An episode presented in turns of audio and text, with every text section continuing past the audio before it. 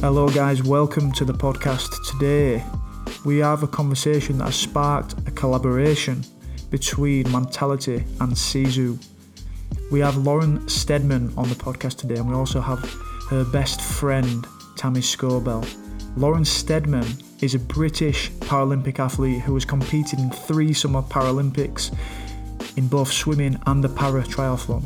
She competed at both the 2008 Summer Paralympics in Beijing and the 2012 Summer Paralympics in London as a swimmer before switching to the para triathlon for the 2016 Games in Rio, where she won a silver medal in the women's PT4. Lauren has also tried her hand at dancing, finishing the semi final of Strictly Come Dancing, but also she was one of two finalists of SAS Who Dares Wins. She passed the rigorous SAS selection, which was handed out by Jason Fox and the rest of the SAS staff team. Jason Fox was on last week's episode of Mentality podcast, so make sure you listen to that one and get the background of how hard that stuff actually is. Interestingly, Lauren has also got a psychology degree, which will have helped her with that process, which I'm sure comes in handy when she is hitting the wall in those triathlons too. This is where Lauren met Tammy Scobell, who is also on the podcast. Both of these guys are the best of friends who want to convert what they have learned along the way into a brand to create change when it comes to mental health. Together, they created Sisu, which sparked our connection, this podcast, and what we are doing together now. Lauren was introduced to me by a friend of Mentality in Helen Skelton, who saw some big similarities in what we are both doing. Mentality and Sisu have collaborated to make a tea, addressing the positive change in what we feel is happening for mental health and what is being deemed to be the new strength in mind and how we feel we are evolving.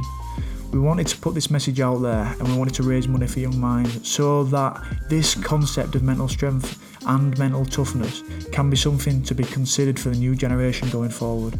We hope that as role models in sport and competed in some of the toughest competitions that we can show that on the other side of the courage to be vulnerable can lie the ability to cultivate from adversity, resilience, growth and positive change. This chat was just before we nailed down what we wanted to do together, and you can hear the conversation of how we got to where we are right now. What we have decided to do is release a t shirt for the 15th of June, which is Men's Mental Health Awareness Week, where 100% of the profits will go to Young Minds charity. We really, really hope that you can join us in this collaboration and spread the evolved version of what it is to be mentally tough. The Strength in Mind tee is available for pre order on mentalityapparel.com and sisu-minds.myshopify.com. The design is by Kamusa, and you can see all of her amazing pieces of art, all of her creations over at kamusaart.com, but it's only with one A, so it's K A M U S A R T.com. So you can have a look at all that stuff and enjoy that. But for now, enjoy the podcast, and I hope you can join us in this collaboration. This podcast is sponsored by our new partner, Better You, an award winning natural health brand. Better You specialises in the pill free supplementation of nutrients that have been underrepresented or simply omitted due to our modern diets and lifestyles, including transdermal magnesium and oral vitamin sprays. I recently did a podcast with the director Andrew Thomas, who, after his dabbling with magnesium, this is important for people who suffer with asthma. It allowed him to drop an inhaler, which had been his crutch his whole life.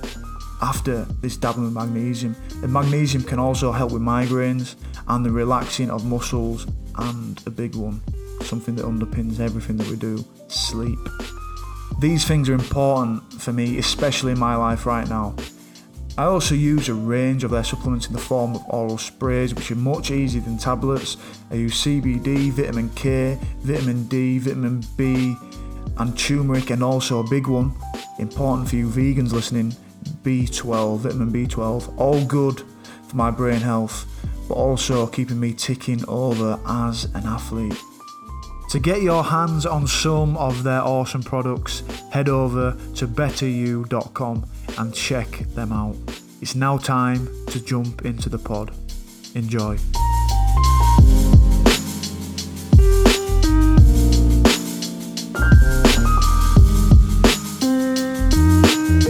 I guess the first question is how do you guys know each other? Um, and and what do you guys plan to do to do in the future? I'll let you take that one tam. So um, lauren and i met at university. Um, and ever since we met really we've both had a real interest in sort of well-being and mental health. We both did psychology um, at portsmouth for our undergrad.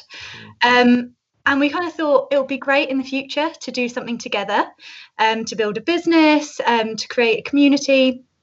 Um, and a few months ago we we put our heads together and thought what is it? We feel like the time's right now. What is it that we can do? Um, and so we came up with sisu. Um, and sisu is basically an, an online community um, for people to get together, um, to share well-being stories, learn from each other, um, learn from each other's experience of, of mental health, and become more familiar with proactively looking after your well-being. And I guess our our kind of mission is to make well-being just as cool and lo- looking after your well-being just as cool as looking after your physical health. That's what we're aiming for ultimately. Cool, cool. Um, and I reckon we're sort of sort of heading that way. And I guess it's good to have you guys, a, a psychologist, to to add the actual facts and um, well, obviously you've both got different different experiences. Lauren, you, you're a triathlete. You've, you've um, going through the SAS Who Dares Wins as we speak, going on to the last episode as we speak. Um, so you've both got different blends to put into it, I yeah, imagine. I think what's beautiful is um, we both obviously started off on the same platform with the the undergrad in psychology, and then we've gone on to do separate masters in different areas. Um, Tammy's then gone on to work in the corporate world, which has been you know fantastic and eye opening in, in in many ways that way. And then you've got myself that's gone off into the sports environment, and that again is a totally different mindset. Um, I've done lots between what I believe there's a lot of connections between the corporate and the sports world. Um, and I just think that if lots of corporate people could be more like athletes, but then sometimes athletes need to be more like corporate people. Yeah. Uh, but I think there's a lot to be said about. I've always been a big believer in if I take it through sports, let's say the men's 100 meter finals um, at the Olympics, apart from if you're Usain Bolt, who just seems to go ahead of everyone, most people have trained equally as hard. And, you know, you don't get to an Olympic final unless you are the elitist of athletes. You've, you've gone to places that no one else can go. But who wins the race or who, who comes on the podium is the person that's got their mindset right, the person that's managed to uh, know themselves, to control what they're thinking, what they're feeling, their support groups around them. Um, it's very easy to see things like anxiety and, and stress and I guess pressures of day to day life. I think we're moving in a way that, you know, people constantly putting pressure on themselves to be better than they were yesterday, which is a fantastic thing. You know, we, we want to keep growing and, and progressing as people. Um, but I think sometimes you take a massive hit mentally because you don't know when to to stop or to take a breath or to actually it's okay to sit on a Saturday, watch your favorite TV series on Netflix and eat popcorn. Like mm-hmm. it's okay. Um, but it's getting into that mindset. I think it's great that we're all pushing forward as, you know, as communities, as people to be better, do better. Um, but we also need to remember that we are fragile, we are only human. Um, and I think that's where I can bring in some experience and and then Tammy can from from the stresses and, and everything she's experienced in in a whole different world. Yeah, and I, I really relate to you to you there, Lauren. Um, like the mindset stuff and and and you can sort of put in this under the same bracket as, mental health in a way. Like if you're talking about the same sort of thing. Um, you know, I got to a point in my life where I realised, um, in a really vivid moment for me, where I realised that I had to sort of look into this new world rather than just relying on the physical, rather than just relying on skill, talent, um, and the sort of natural grit and natural resilience I had to get to a certain place.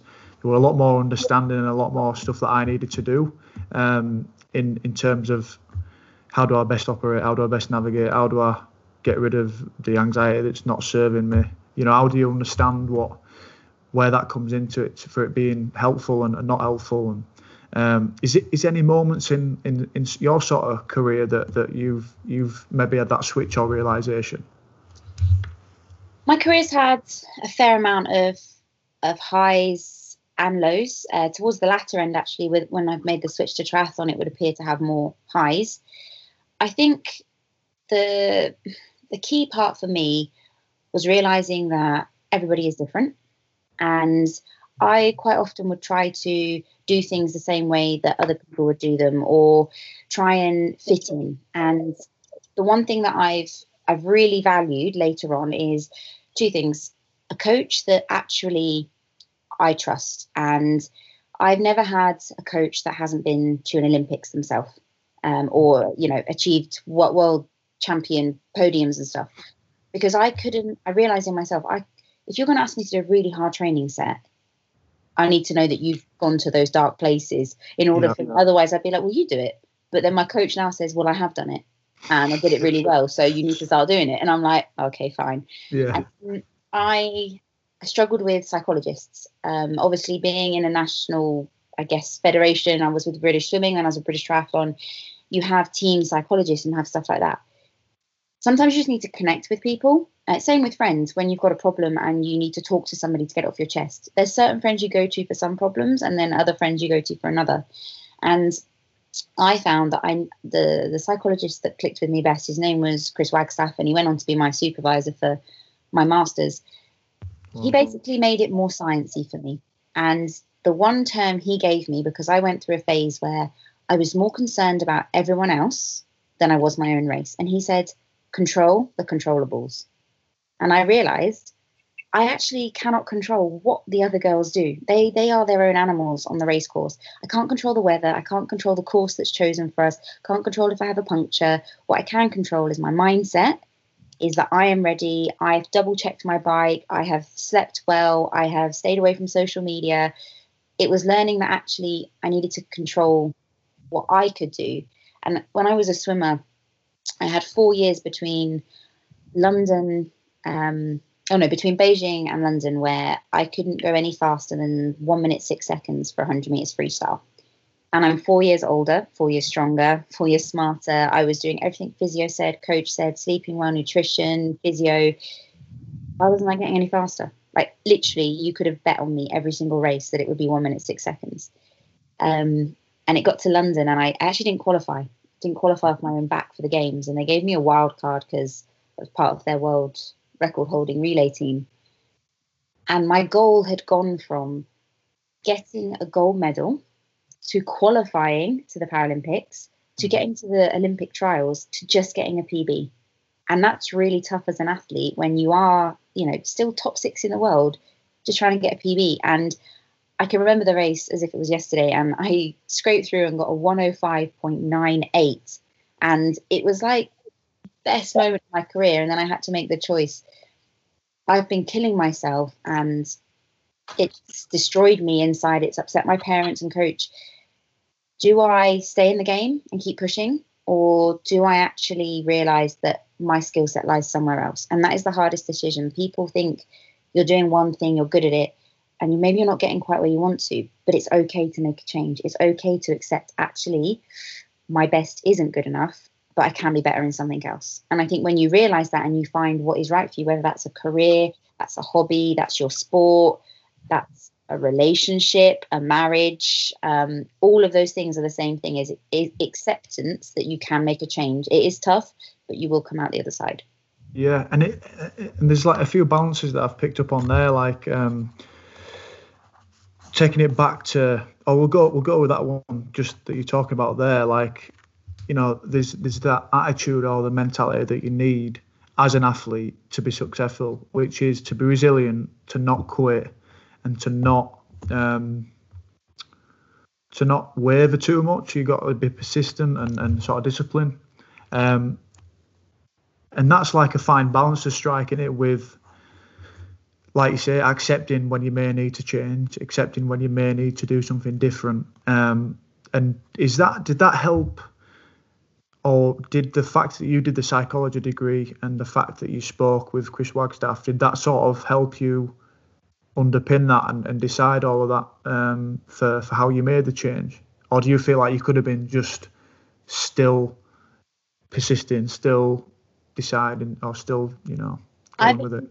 As as as humans, but then more so as an athlete, there's something called athlete maturity. And when I look back now to some of the races and how the results have gone on it, and look at how I reacted to my results and some of the things that would have really set me off and made me really anxious and nervous, say seven, eight years ago, those things now I'd be like, oh, it's fine. Like last year at the test event for Tokyo, 4 a.m. in the morning, two hours before our race, oh, we're really sorry, the water's got high levels of E. coli. You're going to do a duathlon. That would have set me off crazy years ago. I'd have been like, oh. this time I was like, all right then. Well, I can run, I can bike. So it's yeah. fine, sorted. But it's getting to that point where you can, I like to use the word adaptability. You need to be adaptable. Like some athletes get so stuck into a rut of, no, this is my race plan. You've just totally blown that out of the wind. Have a have like A, B, C, D race plans, like contingency plans for what goes wrong. Um, and I think studying psychology, me and you know, me and Tam did a massive I guess breadth of different things within psychology when we did it. It, it was like psychology overall. It wasn't specific to sport. Um, but my problem was that I'd studied psychology and knew kind of the underpinnings and, and how the mind kind of processes things. So when they sat me down with certain psychologists, um, I, I, struggled a lot with the chimp paradox. Um, I know it was a fantastic hit for British cycling, but in my opinion, I know you've got the, the computer human version of yourself and the chimp, but it's not you want to cage your chimp and, and think like a human or a computer within your race if there is a little bit let the chimp out the chimp needs to react the chimp needs to bring so i was like i don't agree with one of the I, I agree that there should be a mixture yeah. so that didn't work for me but i found somebody who sat me down and listened and knew me as an athlete knew me as a student and worked out that actually i can give this to lauren in the simplest of terms and it connected with me and I still use it today. And you're talking that was 20, just after 2012 that he told me that. So it's what we now 2020, seven years ago, and I've been using control the controllables ever since. That's interesting. That's really interesting. I, would be, and and going back to something you're saying about like um, the sort of inspiration behind Sisu and um, how you're seeing like the, the developments of people treating themselves and, and looking after themselves like I'd, I'd like to ask both of you guys actually like the, the the sort of athlete mindset point of view for how you gain that structure um, and how you gain like what I feel that, that you need to be able to. Because I think there's two scenarios. There's two scenarios where you you sat on the sofa for five days in a row watching Netflix eating anything. Um, that I think we'd all agree that's probably not the best thing to do. But there's a structure that you can put in place and an idea and a mindset that you can put in place to think right well if i take this many things off this week or if i feel like i'm ticking off the things that are you know i'm aware of in my self-esteem that, that that are good for me then maybe on a saturday i can just drop everything and i can just feel like i can i can be right with it and it'd be interesting to to hear how that comes into your life in specific tammy um, from someone who's who's who's not a you know an Olympian, but also for, for you too, uh, Lauren as well. What, how you feel like that works its way into your life, and, and how you feel like you've got to structure it and enabling to to look after yourself and and do the best things for you. Sam, you go first on your thoughts on on that. Okay. Um, yeah, I find this I find this really interesting, and I've done a lot of um, studying um, and research into behavior change in, in general. Um, but also, I guess, through lived experience of kind of um, tested it. Um, and I think there's probably probably four things that I think are real, really key to changing behaviour um, and making sure that you're um, creating routines for yourself. And I think one of the key things is finding the why. Mm. So um, I think it's really essential if you want to change behavior that you need to find the reason why you want to change um, yeah. so you need to have that emotional connection and hold on to that throughout the whole time whether it's doing a yoga class and, and wanting to be better at that if it's simple things like um, you know couch to 5k um, mm. it can be as extreme or something that isn't quite so extreme as, as you like. Um, but if you find the why, you emotionally connect to it and you hold on to that, I think that's a real key thing. I'd also say um, make it achievable, make it convenient. So, um, for instance, I gave you the yoga example. That's something that I've picked up over the last year or two.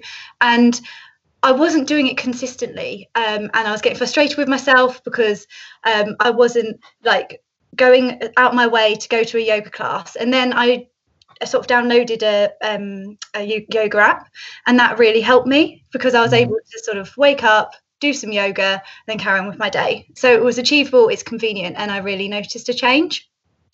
And then I guess picking up on that, it's about the increment incremental changes, little and often. So it's about the nudges, it's about the finding the routine and making habits, um, rather than sort of just trying one thing and then and then not picking it up again.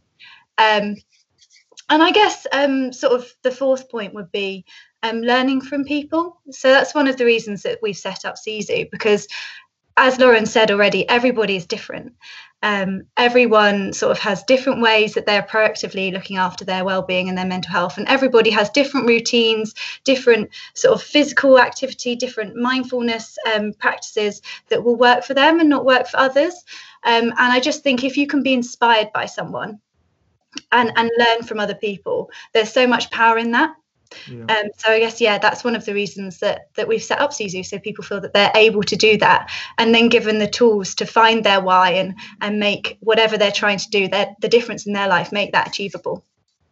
Cool. I, I really connect with that. I, th- I think um, I think a lot of the time out there you can see like a prescribed um, list of things that people should do and, and, and, and an order and a routine or you know what they need to be doing specifically in their life but I think like we, we've just literally put a, a program out, a 14 day program, like a bit of a challenge.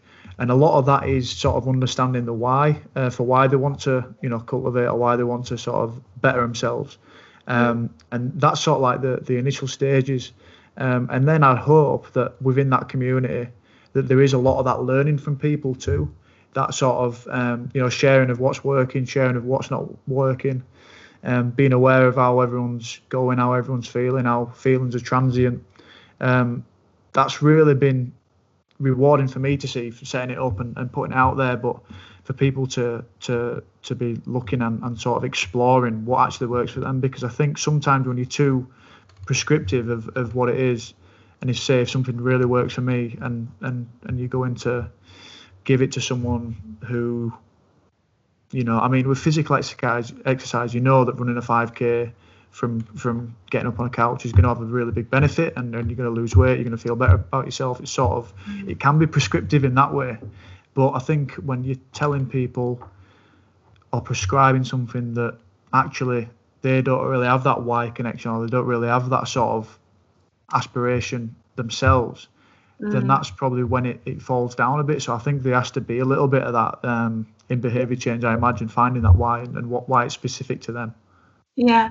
And sometimes when I'm sitting down with people and I'm helping them to understand what that why is, and I also do this on myself as well, and there's a really um, useful framework that you can use. So it's um, sort of born from acceptance and commitment therapy, which I don't know if you're familiar with. Yeah. Um, but if you sort of imagine a, a, a grid, there's um, on the y-axis, they're sort of moving towards behaviour. Mm-hmm. Um, and then moving away from behavior. And then on the x axis, there's what's happening on the inside and what's happening on the outside. So if you sort of think, okay, my goal is I want to become, I want to run that 5K. What's happening on the inside of me when I have run that 5K? How am I feeling? What does that look like? What's going through my head? Why am I doing it? Is it because I want to make my children proud? Is it because I want to lose weight?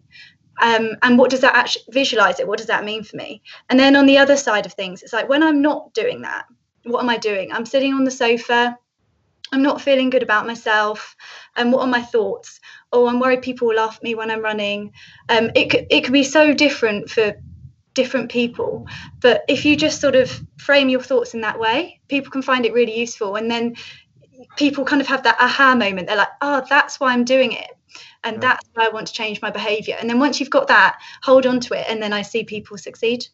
Mm, I think yeah, I think it's it's really useful, especially what, what you're putting putting out there and what the message is behind it. it is offering sort of. I, I see it as invaluable. I, specific, I, personally, I see it as invaluable stuff which which people can actually look at to, like you say, to to sort of look at the parameters, look at the the reasons for why you might be doing it, and and and the frameworks. Because I mean, these were these were around, or especially these weren't um, typically available. Um, just being able to get them off the podcast or being able to get them off the internet um, not so long ago. So it's quite it is quite um, good that, that, that you two guys are, are doing this and, and, and putting the psychological sort of expertise on it uh, as well as, as both of your guys backdrops as well. And um, do, do, you have sort of a, a relation to, to that, Lauren, and, and, and any connection to? I think sometimes as an athlete, you can look at people around you and be a bit harsh. Like, I don't understand why you can't just get up and go and do a 5K. Like, just you know, just do it. Like, it's because to athletes, it's so easy to achieve. It's just well, you've got a goal, make a plan, go do it. Athletes are very rare creatures, and the way that they think, they don't have a choice. They are there to deliver a medal for their country, so they, they have to do it. If I was to break it back down into most of my friends that surround me are actually non-sporting and i like it that way because i like to be able to have a bit of escapism so i will tam let's go for a cup of tea. And we go for a cup of tea. No chat of what what's i've hit on the bike what i've done. Like it's just yeah, lovely. Yeah. and i come from by my uncle being a triathlete in new zealand my parents keep fit because you know that's how that's how they like to be. But you know i've got no sporting background. And i i'm surrounded by friends and family that they want to lose weight or you know they, they want to be more active. And the things i've learned is for example a diet you can go on a diet. You need a cheat day. Why? Because that gives you the one thing to hold on. So you, all week you might have a bit of a chocolate craziness inside you. I know i do. And i'm like well do you know what? On saturday i'm going to make myself the biggest ice cream chocolate sundae. but monday to friday I'm going to eat fruit with natural yogurt and that's my treat for being good all week. It's like a, a reward system that goes on. Um, and I think, as Tammy said, when someone works out why they're doing it, it's then easier to each day draw in on why you are. For example, why am I training right now? Because the games has been postponed by 500 days. I'm doing it because one, I do enjoy my food. Two, I will be a whole year stronger. And if I keep training, if I stop training now, I'm going to go backwards, and that's not where I want to be. Um, and I think when people, I always say, and actually, I think it starts when you're a lot younger. It's not necessarily when you're older.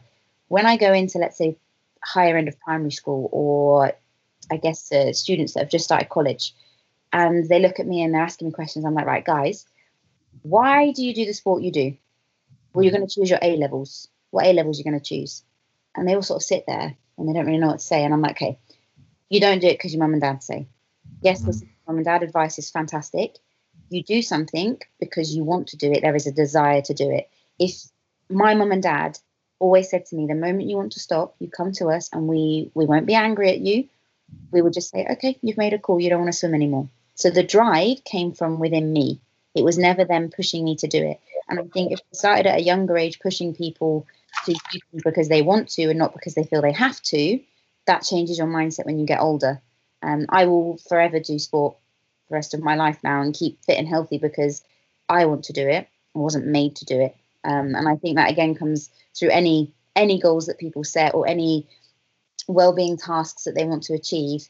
Um, it's got to be because you want to do it, not because someone else around you is doing it or you think it's the right thing to do. It's because you actually want to progress. You you want to take on a new challenge. You want to do something better. Mm, it's it's interesting um, what you're saying there about like the reward system, and, and I think as athletes we need that, and, and we need to. I think seeing the, the end goal and the reward in, in sight is quite nice, especially to work towards something. And, and you might have had, well, I know you've had um, a, a unique situation, but on television, um, and that's not happening right now. So, um, but obviously with the coronavirus going on, um, you might have had to adapt in a certain way to sort of give yourself goals and, and rewards and, and yeah. satisfaction. Um, and I think it's interesting, like the balance there, like we're talking about. And, I, I, think this is always something that, that I think the perspective of um, of athletes is that that that to a degree we can be like robots because we're so persistent and so disciplined in, in certain stuff, but um, it's sort of um, like the the tension you need sort of the tension in, in, in your week to, to sort of be improving to sort of feeling the ache to be sort of hoping that you're getting better but also then you need the the other shade of of um, or sort of like a tensionless state if you know what I mean um, where you can on a Saturday just go right, okay, I've done all that. I can come back to to sort of like recovery mode in order to then go back to that that tension state again in the next week. And it's sort sort of something that we have to adhere to, I guess, and um, something that from knowing ourselves we need, we need to upkeep. Yeah, I think in many ways you could say, and I I am a strong believer, to be an athlete is to be selfish. And not for the reason that you know you, you want to upset other people or just be all about yourself. In order to deliver a world class performance, you have to sacrifice a lot of things that you want to do. And it's only those that have learned how to make that sacrifice that can get there. There are so many things sometimes I've missed out on, or I think, oh, you know, I've had so many friends getting married. Guys, I'm so uh-huh. sorry. I, I, can't be there because I'm actually racing in Montreal that weekend, but I'm with you. Like, just imagine me there.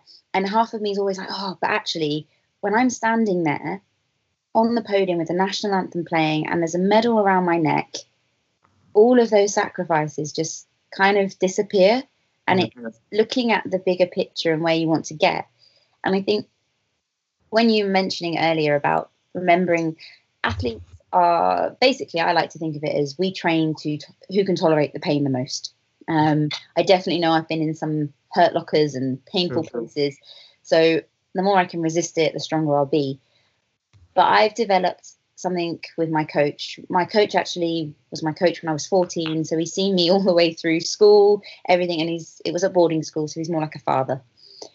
I tell him everything. And that goes down to periods. That goes down to I had one too many G&Ts last night with the girls, so I can't do my hard bike set this morning. I shall do it tomorrow. But because I tell him everything, he can coach me properly. I'm brutally honest with him, and he basically knows that I will. I never complain, so I will tell him when I'm at my limit. So I actually this morning I was supposed to get on my bike for an hour and do a 45 minute run. I don't know if I slept wrong or something, but I've had a banging headache. I've had paracetamol all morning. Robin, this is how I'm feeling. This is what happened. I haven't done anything in particular. Maybe my bath was too hot last night. I'm not sure. Okay, that's fine. Just go for a 45 minute jog later in the day if your headache's gone brutal honesty. He'll adapt it where he needs to. I don't feel guilt for not doing it. Um, and I think if you can find somebody that you connect with, if I use my little sister as an example, she wants to get fit. She's, you know, she's a beautiful girl. She, I wouldn't say that she's out of shape. My sister doesn't like to go training unless she's with someone. She needs a friend. So when the gyms before they were closed down, there was a group of girls. They went training. I'm an individual athlete. I can train by myself. I can do it myself when you know what you need, then you can move forwards. Mm, it's yeah, it's an interesting um, dynamic really, especially like individual is, is, is a lot easier. But imagine with team like in team sports, I know in team sports, there's that sort of there's a requirement in there that you need to get stuff done and you need to be out there with the team. You need to be doing stuff, even if you are in the right shape to do it. And then I guess that comes when you're building the resilience, you're building the, the sort of experiences to actually to, to, get there. You train as a team most of the time. Mm. How do you deal when one person on the team isn't feeling it that day and you need them to feel it in order as the team to like, is that um, a big dynamic problem when one person isn't quite right it's it's um i mean generally my my mindset whenever I get to a game is that I will not let myself feel like I'm not on. It's there's no there's no there is no option to not feel like I'm ready to go and play. Um, and that in a way makes makes sure that I'm not I don't take it easy, which probably gets me into into some um, hiccups with injuries and stuff like that. Yeah. But and then when you look around the team and you know there's a job to get done, I do not want to see anyone who doesn't feel motivated or or or like they're on for that game. Do you know? Yeah. So it's it's quite an interesting. Um, you know, it's quite an interesting scenario that, especially, I think in training, you know, people are going to be sore, people are going to be carrying stuff, and, and you've got to sort of, you got to sort of live with that. But when when there's a, a game to be won and stuff, it's it's it's really different. Um, and I guess it, it sort of links in with that sort of you know scenario that you've been on, Lauren, with the um, SAS Dares Wins, and um, you mentioned before about getting yourself in that mindset where you can't understand someone can't do a 5k or whatever. And I know that you know there's there's been clips of, of you and, and Joey Joey Essex yeah. having del- having deliberations. Um, to put it to put it uh, kindly about you know what the effort is and and and and sort of what the required level is and and I think as athletes you've got the the more the understanding of being at that, in that pain spot, that being in that hurt like locker as you mentioned, and still keeping going and still doing it and still plodding on and yeah. Um, I, I just I just feel like for me, I, I I could never stop in the act. Do you know what I mean? I could never stop doing it and stop going forward. Um, I mean, Tam, hmm. what what listening to both of us talk about how we find it hard to stop and that we you know our mindsets are to push through even when it's at its you know mm-hmm. we've we've got nothing left how is that comparable to people that may come to you from a non-sporting background like how would you implement getting a mindset like us athletes not necessarily as extreme as us but into somebody else that may need a bit of motivation mm. that's a really good question um, I think there's I think there's so much to learn from athletes for sure. Um, I think the key is to make it relatable. Um, and I've said this before, um, but I really think it's about understanding why people want to do it. If they don't, if they don't know why why they want to change, they won't. Um, yeah. But do you think that like, like I think your one, Steve, is more on based you, are a team but You don't want to let people down. And actually, when I think about it, when I'm racing, I have my dad in the back of my mind. I have my coach because he's gone to hell and back with me, and I've got the country flag in the back of my mind. And mm. like my goals are like I've trained for this, and all these people have invested time in me. Um, so you could perhaps say that I've got external motivators, um, which is very odd for I guess an individual athlete but in teams. But I'd say I definitely fear of failure or potentially fear of failure that motivates me. Do you think it's do you think it's the status or the um, idea of quitting that that propels you forward sometimes in those races? Yeah, if I yeah, and to the point that sometimes I could be stupid and if I had a massive niggle in my calf yeah carry on just because I do not want to see DNS under my name. Yeah, yeah, yeah. Um, but I think that is that the stubbornness. Yes, I think if I was going to cause a massive problem, then of course I'd look at the bigger picture and be able to rationalize that in my head. Um, but I think, as Tammy rightly says, why you're doing it, what is your motivation to do it? Um, and I used to say this when I was younger: is I had a big thing about being forgotten. So mm when touchwood it's years from now if i ever pass away i don't want to be forgotten and i wanted to be in google. So if you type my name in i don't want to be forgotten.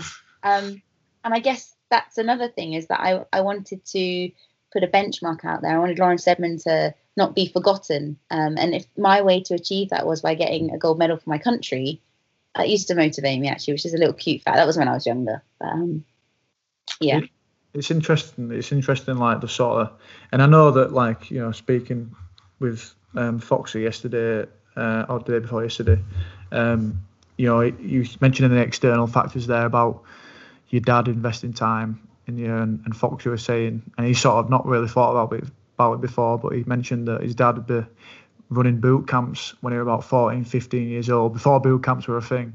And his dad was obviously a Marine, and you know that sort of as a youngster when your dad's been a marine and your dad's sort of the one who's you know setting the standards it's quite a it's quite a, a motivator to think right well i'm climbing this rope or i'm you know doing this this this amount of burpees or whatever but i'm not going to stop because i know that it's going to be a good reaction from my dad rather than a disappointed one. Do you know that's quite a big quite a big motivator. Um, and i mean staying on on on tangent with the sas like how how did you feel you know, being an athlete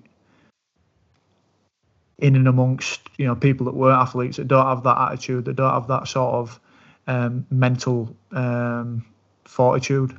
Yeah, so I I got on best with Tony. Why? Yeah. Because we had that athlete mindset. And so when we did our task where we had to, you know, go all the way downhill with I think I had 70 kg on my back and he had it was slightly more. Um, we we were, we were, in a dark dark place, yeah. but we actually went the whole way down and we started off at A and we were naming movies. So Armageddon. Then we went on to B for I don't know naming Black Beauty. We were going through the movies and I could see Ant stood there getting angry at us because we're just laughing at movie names. Yeah. Um, but we found a way to do it. And then when we got to the bottom, we basically between us, um, Tony was like, right, I'm the bulk, I'll build it. I know you're the brains. Tell me what I've got to do. So I was like, right. And I remembered the seminar we had, right, do this, this, this, and this. Boom, boom, boom. We connected because we were a similar wavelength, like we've as athletes. Um, and hats off to all of the girls. Helen Skelton, every time I turned around, right behind me, mm. and I I actually got some massive admiration and respect for all of them because they're not used to having lack of sleep. They're not used to pushing themselves and then going again and again and again. Like it wasn't everything that I did in there I could relate to. Even you mentioned about Fox talking about his dad and don't know if you saw the video clips. We all got played video clips of our parents. They showed you my mum and dad or my mum talking to me. What they didn't show you was my dad saying, Lottie, you have another 30%, so use it. Mm. I'm brought up like that. And yeah, yeah. sports career, he said that. And then my mum went on to tell me at the end, yeah, when you turn your phone on, you're gonna have missed calls from your sister because she forgot you were doing it. And I was like, stood there like, and it didn't. I'm used to being away from home. I'm used to seeing them on the end of a FaceTime. So for me, it was like, yeah, I've got I've got thirty percent more. Mm those guys that had their mum, like their kids go, Mommy, love you. I was like, oh, it must, it must absolutely cut you inside. Yeah. Like, so I could dig in on things. Um, and lots of times they didn't show you that every night we only got an hour and a half sleep. And I knew my capabilities. And some nights I did a double shift on the night watch because I didn't want, we didn't, none of us wanted each other to fail. And I knew that I could handle it. Me and Brendan one night did, I think, two hours on, one and a half hours sleep, two hours on. And that was it. We were up. Mm-hmm but I wanted to take one for the team. And it meant that you just got to know where your strengths are. Whereas Helen, with a compass, she was just like, so like we all sat around, like, give give us a lesson, give us. And so everyone had their own strengths and weaknesses, and that's what's made it beautiful. Was drawing in on other people, not just relying on yourself. Which I think being part of the SAS, you have to have people stood next to you that you know would give their life for you, and the mission comes first. Um, and there were some people perhaps within that group that I'm not sure in a life threatening situation I would trust with my life. And that was the hardest part was wanting to trust someone but not sure that they would be able to do it. Because I guess you look for that that solidarity, don't you? And like you mentioned with Tony, you got a bit of that, and you, you want that support in and around, and that's tough. You know that that the lack of sleep, the sleep deprives it, the the sort of deprivation of, of I mean, it doesn't really show you what you're eating. It doesn't show you boiled uh, porridge and boiled fish. I love boiled eggs at the minute. But I love boiled fish. Are they soft, soft, soft boiled eggs? No. boiled fish. No. And yeah, you know what I also learned to do, which wasn't on camera? I can now skin and kill a rabbit. Wow. They didn't show you it. Like I know you have to push your finger for its poop hole so the poop comes out. Honestly, it's awful. And I said to myself, I'm not doing that with a rabbit. And then yeah, snap its legs and really honestly, and like chop its head off with a big knife. Me. Did you have to do that, or was did you have to do it for food, or? Well, yeah, because one night, because me and Joey had basically been arguing with each other all day. It was a punishment. We got dropped off in a forest, told to make a camp, given three rabbits, and told to skin them and cook them.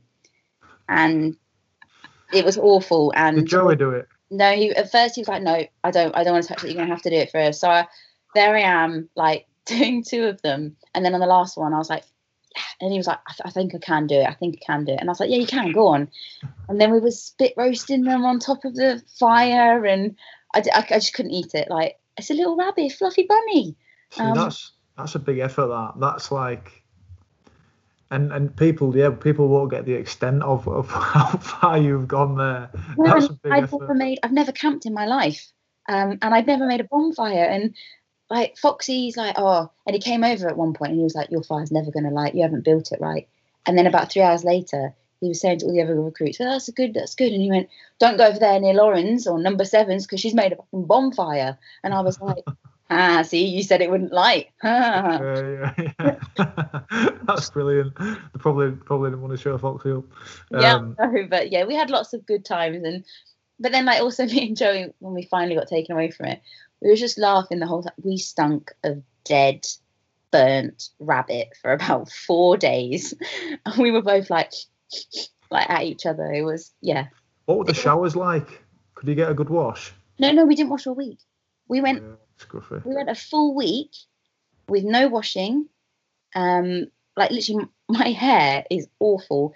Um and yeah, the toilets were obviously outside, but then we got to the point where we didn't want to use those toilets outside because it was raining so much that we put a bucket in the corner of our room and you asked one of your teammates to hold the towel up and turn away whilst you went for it was a number one rule only um, yeah, I'm gonna say. but just all those sorts of things went, and I was thinking, I've never peed in a bucket in front of strangers. Um, so yeah, it was incredible, absolutely incredible. Um, and I just think that people that, as an athlete, I didn't find it hard to sign up for something like that. I'm used to being, I guess, thrown into things that are not comfortable and that. But for those that aren't used to that realm and that world, hats off to them um, for being so brave to take on anything like that. Um, even for example, and even Tony himself showed you that on heights, that man is petrified, petrified yeah. of heights. But you saw him get up there.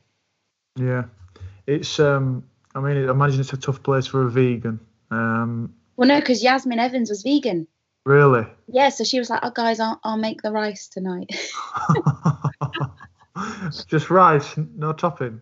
Uh, just and actually, that was the night that they'd given us rabbit to eat. So Helen obviously got in there because she loves it, and they barbecued it. And I, I basically had Yasmin's rice, and then I'd, I'd stashed away some Marmite sachets that they'd left at breakfast. So I put Marmite on my rice. It was really tasty. But did, do you feel like it did strip you back, like the whole process? Do you feel like any worries, any anxieties that you had outside of that scenario um, was was like stripped away? And did you feel like you were? Did you feel like you were in a position where you was to be able to skin a rabbit and and eat it? Do you know what I mean? Did you feel that sort of like what's the word I'm looking for? Um, animalistic? I don't know. Yeah, well, I, I think the hardest part is I'm going to say no because I went into get the job done mode, athlete mode. So when I saw that rabbit in front of me, I was like, right, break legs, skin it, do it. I and as an athlete, you're not allowed emotion. In a race, I I don't think about anything else other than that. And that is what I had to draw in when I was doing a lot of the tasks. Um, so I think I was very lucky. I think any athlete that goes in and can draw in on those skill sets um, yeah, and I've I've spoken with Ollie since and said to him the parallels that I found, like in a sadistic way. I I loved that week. I really loved it. Strange, isn't it?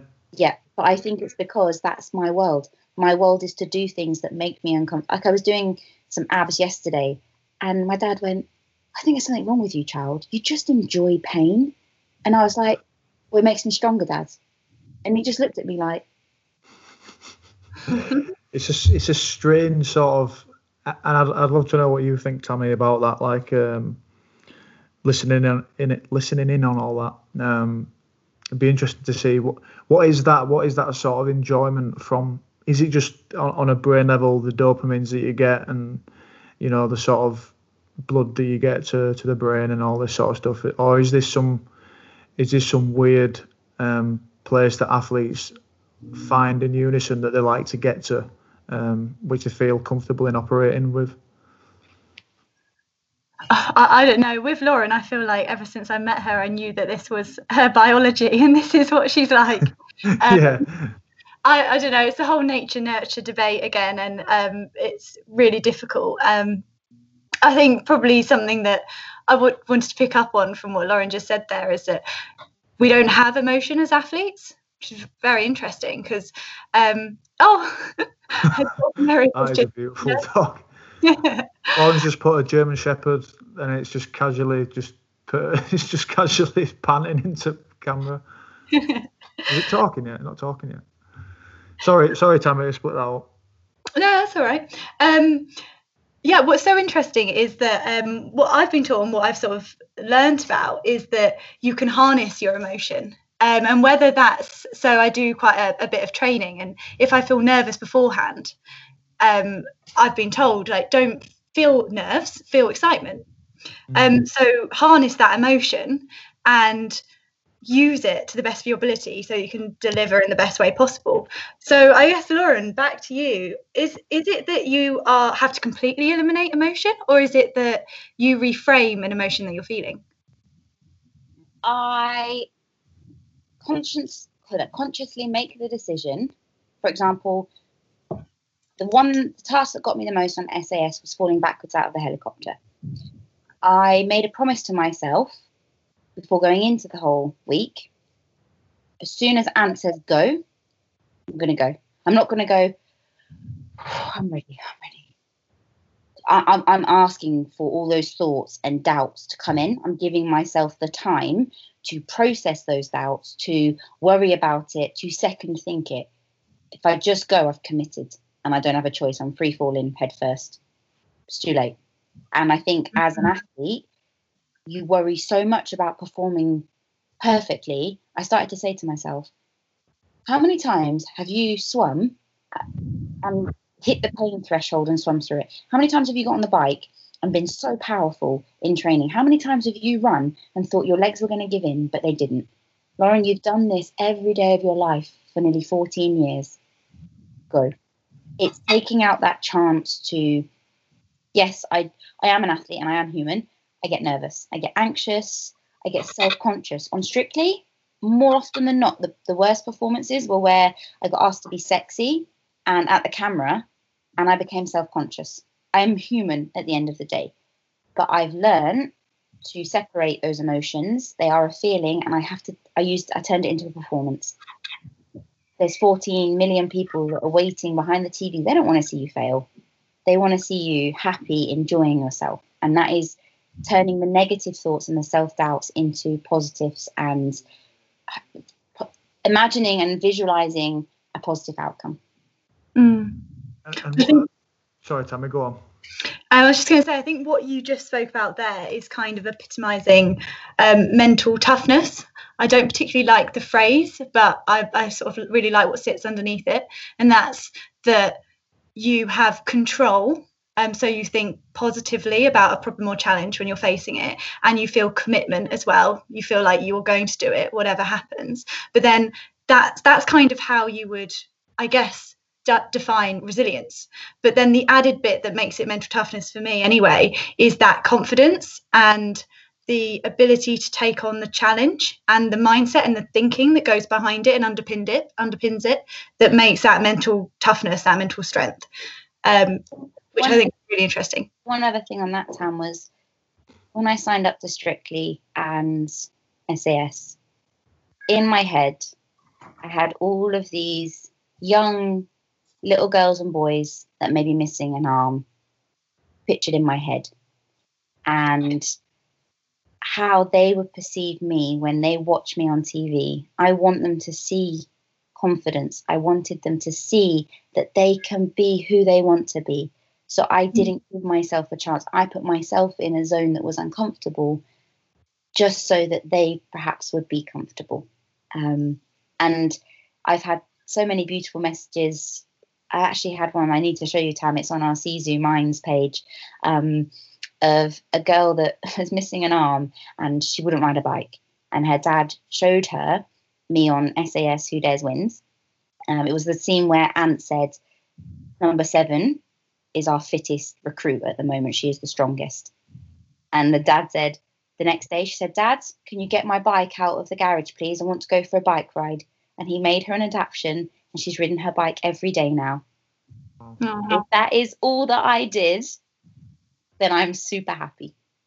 That's mega. That's mega. And and I've got I've got two things. I always gather things which roll together in my head. I'll try and um, do, do, do you feel like your purpose has sort of shifted somewhat um, towards um, you know the, the, the later years of your career where it's not just yourself that you're serving. You mentioned the external factors and, and the reasons for why, but you um, do you feel like that does play a, big part, you know, for for showing the signs like to those people and, and showing those messages? Yeah, I think when I was a younger athlete, it was all about winning and I wanted to be the most successful. Actually, now I will give my best performance on a race day and hopefully take home the gold. Like I don't race for any other thing but that. But at the same time, I try to look around me. Wow, I'm in a beautiful lake in the middle of Switzerland. This is a fantastic opportunity. I'm running along, and all these people are cheering for me. Like, wow, they've come out. I embrace all of the aspects now.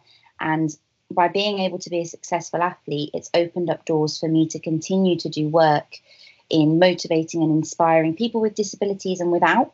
Um, and also, I've always, that's why I did the psychology. I've always loved the thought of helping people and giving back. And through my experiences combined with Tammy's and the knowledge and platforms that we can create, if it means that I can continue to do that in a well-being setting, then you know, I, th- I, think that's what I'd want to do for the rest of my life is is to give back. Um, and sport has been the platform that's allowed me to develop that as a person and also as a, I guess, a brand and a product. Mm, and and it's it's quite refreshing to hear that. And, and I know Tammy, you alluded there to the idea of mental toughness, and it's something that I've sort of been aware of and and being in the rugby league environment and and the sort of um, the sporting environment, team environment, I guess. Um, you know, the mental toughness is probably, and I feel from when we set up mentality, um, I felt like that had to evolve in a way. I feel like that that you know where we were in terms of the stats um, with men's suicide, um, you know, under 45 it being the biggest killer for men. Um, you know, we sort of reached that point. We've got to that point. Um, and you look at the the dynamic as of old, I'd say, um, which is, is, is really sort. Of, it, makes me proud to say that um, because of how society is changing and, and, adapting. The old sort of value or, or definition of mental toughness would be to just get on with it or to just not say anything about it and to just crack on to numb yeah. to numb what's going on to sort of not address it to not use that adaptability which which Lauren mentioned earlier and, and to to not be thoughtful about it, to not be inquisitive into how you can get better, how you can um, kindle a better mindset and a better mental health for yourself. And I feel like you know this is probably blending into the mission, the, the mission uh, statement that you guys will have, and and sort of the same reasons for why mentality exists is is for us to evolve as as as people, to evolve as athletes, to evolve as um, people who well, just navigate this everyday world in order for us to to be better at sport, in order for us to live better mentally with, without as much friction and without as much anxiety and, and depression, but also to, to be, be better people and to be better people to to offer that to to the world. And, and obviously, Lauren, you're doing that, you know, whether it's through Strictly Come Dancing, whether that's through um, SAS Who Dares Wins and, and, and by being a triathlete too. And, you know, that's it's, it's sort of a, a, lovely message to think about, and, and um, I'm glad you guys are bringing that to the fore too. Thank you. Thanks. Thank you. Um, and I, I, hope that we, you know, we, we've had brief conversations, brief chats about um, perhaps collaborating and, and, doing some things, and I'm sure there's there's plenty of room to do that. Um, I guess before we sign off, um, what's the plans? Um, you know, in specific, I know we've chatted about um, what we may do together. What's the plans? What's the ambitions for for what Sisu is going forward? Um, did you want to stop recording so we can have more of a chill chat on it? Um, up to you. Let's give a give an answer for like where you see it going and, and, and how you see it happening, and then we can sign off and then just say, yeah. you know, where we can find it, where we can look at you. Yeah, I think um, as far as me and Tammy go, you know, we're sort of looking for Sisu to help as many people as possible. And I think it would be great to um, do a collaboration with Mentality to, I guess, um, empower guys and their mindset. Um, and we've got a couple of ideas that we think would be great to to discuss with you and run through. Um, but I guess at the end of the day, we just want to raise awareness, and whether that's just us as Sisu Minds or coming together with you and perhaps other people, um, I think the more we talk about mental health, mental well-being, um, the bigger it can get, the bigger the awareness can, um, and you know it's going to be a positive effect for for the communities. For sure, for sure. And and where can we find you both? Where can we find you, Lauren, on the social media and and you, Tammy, if if you've got um, all that set up, and and of course Sisu too. Um, Yeah. you can go. So we've got a, a page on Instagram called um, Sisu underscore minds. Um, and that's where we are creating our community, where we're raising awareness, where we're getting people talking about well-being, um, helping to reduce the stigma. Um, so that's probably the best place to find us. Um, we both have personal accounts too. Um, so Lauren has her Lauren Steadman account, and I'm um, Tamsin Lauren, um, which is my middle name. um, but the best place to find us is uh, Sisu Minds. Brilliant. Thanks for thanks for coming on, guys, and and um, spending the time to chat and, and put some good messages out there too. Thanks for having us. Thank you. It's been it's been great talking. Thanks, guys, for listening. I hope that you learnt from the conversations that Tammy brought forward and that Lauren brought forward. And I hope you sort of understood where the collaboration is at and why we're going at it from the directions that we are. Please support us, support the movement, support the collaboration, and join the collaboration too. You can buy a t shirt, buy a t shirt for a friend, buy a t shirt for a brother, buy a t shirt for someone who you hope will delve into this changing of perception of what it is to be mentally strong. You can buy them at mentalityapparel.com and sisu-minds.myshopify.com. Be a part of the movement, be a part of the change. I can't wait to see you repping the tee. Take care, guys.